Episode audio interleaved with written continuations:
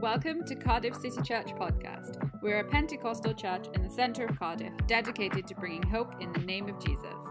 Thank you for joining us today as we listen to a word brought to us by our pastoral team. Good morning. It's my privilege to be with you this Good Friday morning in Cardiff. Diane and I had hoped that we would be with you in person this weekend, but of course in all the circumstances that we're facing in the nation and globally at this time, that has not been possible. But we are grateful for this opportunity through technology of sending you our greetings and our love, and we hope that we will be able to see you soon. In the words of Her Majesty the Queen, we'll meet again, and we'll look forward to that. But in the meantime, it's my privilege to bring you a message from God's Word this morning on a day when we celebrate in particular all that the Lord Jesus has done for us through his death on the cross and his glorious resurrection, and all the joy and blessing that he has brought into our lives through being forgiven, through knowing him as our Lord and Saviour, through having the opportunity to choose faith instead of fear during this season in which we're all closed up in our homes. And that's really what I want to speak to you about this morning. It's about the choices that were made on that first Good Friday, some of which we heard about in the reading from Matthew's Gospel, and the choices that we must make today in our lives as we go through the trials and difficulties that we're in, especially during this period of lockdown. I've been thinking about this matter of choosing and choosing faith and not fear, because naturally we all get scared, don't we, at times like this. We're all prone to fear. I certainly am. I'm quite vulnerable at this time because of my age, but also because of my history medically and the fact that I've had transplant surgery and so on, that I don't have a spleen or a pancreas or whatever. So I'm aware that this virus could really cause havoc. And maybe you're in a situation where you're feeling afraid today. And I just want to say to you that the way through this is to choose faith in Jesus and his amazing love for us, in his resurrected power. Choose faith and not fear. Many years ago, I was an air cadet in the Royal Air Force Cadets, and we learnt how to fly gliders. And I'll always remember the first time I was told by my instructor to land the thing on my own. Well, he was in the back seat, the instructor, but as we approached the grass airfield coming down from a couple of thousand feet, I was in the front cockpit of this glider feeling very scared. And he said to me over the headphones, he said, "You have control." And I thought, no, I don't. But it's amazing how sometimes we say things that we don't really believe, but we're trying to reinforce our thinking. So I said, "I have control." And down we went. Well, as we approached the airfield, I could see a tow truck passing across the centre of the grass field. And I thought, I'm going to keep my eye on that. I don't want to hit it. So I watched it and watched it and watched it. And then I heard the guy in the back say through the headphones, "Mind that tow truck." And I thought, yeah, I'm minding it. I'm watching it. And I watched it and watched it. And I got closer and closer and closer till I heard the instructor say, "I have control." And he landed the glider a few feet away from the tow truck, which I would have hit if I'd still been looking at it. And when we stopped and we both got out, he gave me quite a telling off, and he said, "Where you look is where you're going." So he said, if you want to avoid something, look somewhere else. and I've learned that lesson in life, that sometimes where we focus is what dominates our minds and our lives. And I really want to encourage you to focus on Jesus and his amazing love for you at this time. And I do believe that if we do that, if we focus on his love and his mercy and grace and his power and his kingdom, that he will see us through this time. My story of the last 2.5 decades begins in Cardiff. We'd come back from Africa in the early 90s, and I became pastor at the City Temple, as it then was, now City Church Cardiff, and took on the leadership of the team there to that stage. And we were in a season of real blessing in the church, a season in which God, by his grace, was healing people in response to prayer. And there were some amazing stories of God's intervention and the Holy Spirit's power in those days. And sadly, after 2 or 3 years, I became quite ill. I became very ill, in fact, with appalling abdominal pain and problems with digestion, etc. And to cut a long story short, I eventually had surgery in the Heath Hospital in Cardiff to remove my gallbladder, but then that didn't sort the problem out, and I was in and out of the Heath several times and unable to continue my ministry. And it was such a mystery why the pastor who was being prayed for by all the people, and in fact I was being prayed for around the world by people who knew us and cared, wasn't healed. Why was this happening to me? And I had to step down from the leadership of the church I loved and leave the city that I greatly loved and come back here to Guernsey, my ancestral home, in order to rest, ostensibly. But when I got back here, things became really much worse. And for the next 22 years, I was in and out of hospital. I had more than 100 admissions to hospital over that period, sometimes being flown to London for care from the hospital in Guernsey to the hospital in London, the University College London Hospital, sometimes to Southampton General, just longing for relief. I went through more than 30 surgeries to try and relieve the appalling pain of chronic pancreatitis with recurring acute episodes. The pancreas is in the middle of the body, in the north part of the abdomen, and through it go major nerves and blood vessels, so that when it goes wrong, it is really, really painful. They say that the pain of pancreatitis is like the pain of a heart attack, but it just doesn't stop.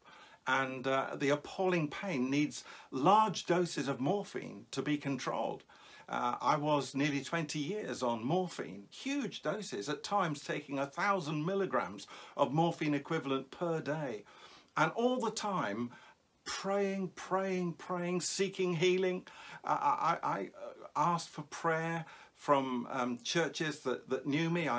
When I was a little better at times, we travelled overseas. Wherever we heard the Spirit of God was moving, we travelled to be prayed for. I think we went to Toronto 7 times. We went down to Bethel Church in Redding, California, where I spent a couple of weeks just being ministered to. We sought healing wherever we heard that there was blessing and the moving of God's Spirit. And still, my situation did not yield to prayer, other than the wonderful provision of God for meeting all our needs when I couldn't work.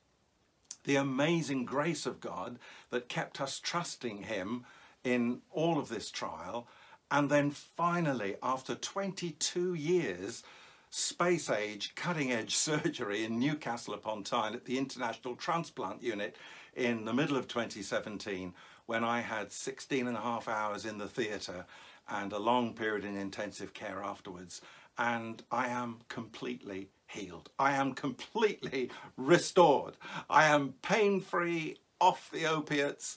I feel better than I've felt for over 20 years. And I really thank God for restoring me. I've been quite encouraged listening to some of the talks in your Restore series in Cardiff recently. And I've heard your speakers say, we're trusting God for healing and for recovery, whether it's now, whether it's over a period of time, or whether it's in eternity. And to a certain extent, that mirrors the thinking in my own heart, that I was looking to God for healing now, as soon as possible, please, Lord, or over a period of time, and perhaps through a combination of prayer and medical or surgical intervention, or whether it was God's will that I would not be healed in this life. And I had several near-death encounters, which I speak about as I tell much of this story in my latest book, Through the Storms, a manual for when life hurts. I felt that maybe I would have to wait until eternity for my healing to be fulfilled. But God has been gracious to me and restored me in advance of that. And to him, I will always be grateful. But I'm grateful more than that for the relationship with God that I have through what Jesus did on the cross of Calvary. I'm so grateful that he was willing to go there to become a sacrifice for my sins, that he cared and loved me enough to pay the price of my wrongdoing and to die in my place, and then on the third day rise again in order that I might have the gift of eternal life. And I know that if I had died those several times in intensive care, I know where I was going, and I know what would have awaited me. In fact, I tell in the book of one occasion when I heard the music of heaven, and I felt the Lord's presence as I felt he had come to take me. But he spared me, and so I'm still here to tell the story of an amazing God and his amazing grace. And so I just want to ask you to think briefly with me about the story that was read to us from Matthew's Gospel and chapter 27 in particular. And just notice there with me, if you will please, that there were real choices that had to be made. Pilate had to make a choice what he would do with Jesus when his wife came to him and said to him, you know, don't have anything to do with that man. I've had a bad dream about him all night. I reckon he's innocent, and I don't think you should in any way get involved with him. And Pilate had to make his choice. He himself had an inner witness that Jesus was innocent. And he had to decide, am I going to go with the crowd that is baying for his life? Or am I going to take a step of faith here and make a different decision and spare him? And that was a very significant choice for Pontius Pilate. He could choose whether to believe his wife's testimony and his own inner witness that Jesus was special and innocent, or be swayed by the crowd and dismiss Jesus as irrelevant or even at worst a criminal. So Pilate tried to avoid this choice, didn't he? He hoped that it wouldn't be forced to the issue. And he got a bowl and some water, and he washed his hands. Now, we're all washing our hands like crazy, aren't we, at the moment, because we've been told to do so. And it's important, and I hope you wash your hands regularly, you know, and instead of singing Happy Birthday, some have suggested that we say the Lord's Prayer through, or that we sing some worship songs through. But whatever, we use our 20 seconds to wash our hands, and that's an important part of our lives just now. But Pilate tried to use hand washing as an excuse for a decision that he had to make. He had to make a choice. And no amount of water could wash away the guilt that would come from making the wrong choice on that day. You may know Shakespeare's famous Macbeth play, and in the fifth act and scene one, Lady Macbeth feels dreadfully guilty about the murder of Duncan. And she's wandering in the night, she's sleepwalking, and she just can't stop wringing her hands and as if she's washing them, and she can't get the spot off her hands, the spot of blood that in her tortured mind she feels is there. And she said, all the perfumes of Arabia will not sweeten this little hand. And you know, there are things that we do in life, and there are things we do wrong in life, and the Bible calls that sin, which we cannot erase. It's always there at the back of our minds. It bothers us at night. It comes back to worry us. But there is a place where we can be washed clean. We used to sing years ago, there is a fountain filled with blood drawn from Emmanuel's veins. And we can be washed beneath that flood. We can lose all our guilty stains. If we choose Christ, if we come to him today and receive him as Lord and ask him to wash our sins away. And Pilate tried to declare himself innocent, didn't he? After he'd washed his hands, he said, I am innocent of the blood of this man. You see to it. And he finishes up in that little passage by saying, it's not my responsibility, it's your responsibility to the Jews. And we might say, well, it's not my responsibility, but God is saying to us, you've got a choice to make today. And that choice was then something which the crowd had to make a decision on too. Because Pilate turned to the crowd, and there was a tradition that on that day in Passover, he would set free one of the criminals in the prison cells. And there was a really nasty case called Barabbas. He was a terrorist, an extremist, a fundamentalist. He had probably killed people. He was certainly leading insurrection against the Roman state. And Pilate took him out and said, who do you want? Do you want this Barabbas guy, or do you want Jesus, who is the Christ? And the people were incited by the Jewish leaders through jealousy and hatred of Christ, and they bade, crucify him, crucify him. The same people who on Palm Sunday probably had cried, Hosanna to the Son of David, within just a few days were shouting, crucify him. They had made a choice, and their choice was influenced by the crowd around them. Isn't it like that sometimes in life? If you're in a family where nobody else believes in Jesus, or perhaps you're from a place of work where they just don't have any time for spiritual things or for God, it can be very difficult to go against the crowd. It can be very difficult when others are saying rubbish, when others are saying to God, get lost, God, I don't need you in my life. It can be very difficult to choose Christ. But the crowd were faced with that awful decision. And the question, what therefore will you do with Jesus, who is called Christ, comes to us this Good Friday, and is a question that each of us must answer for ourselves.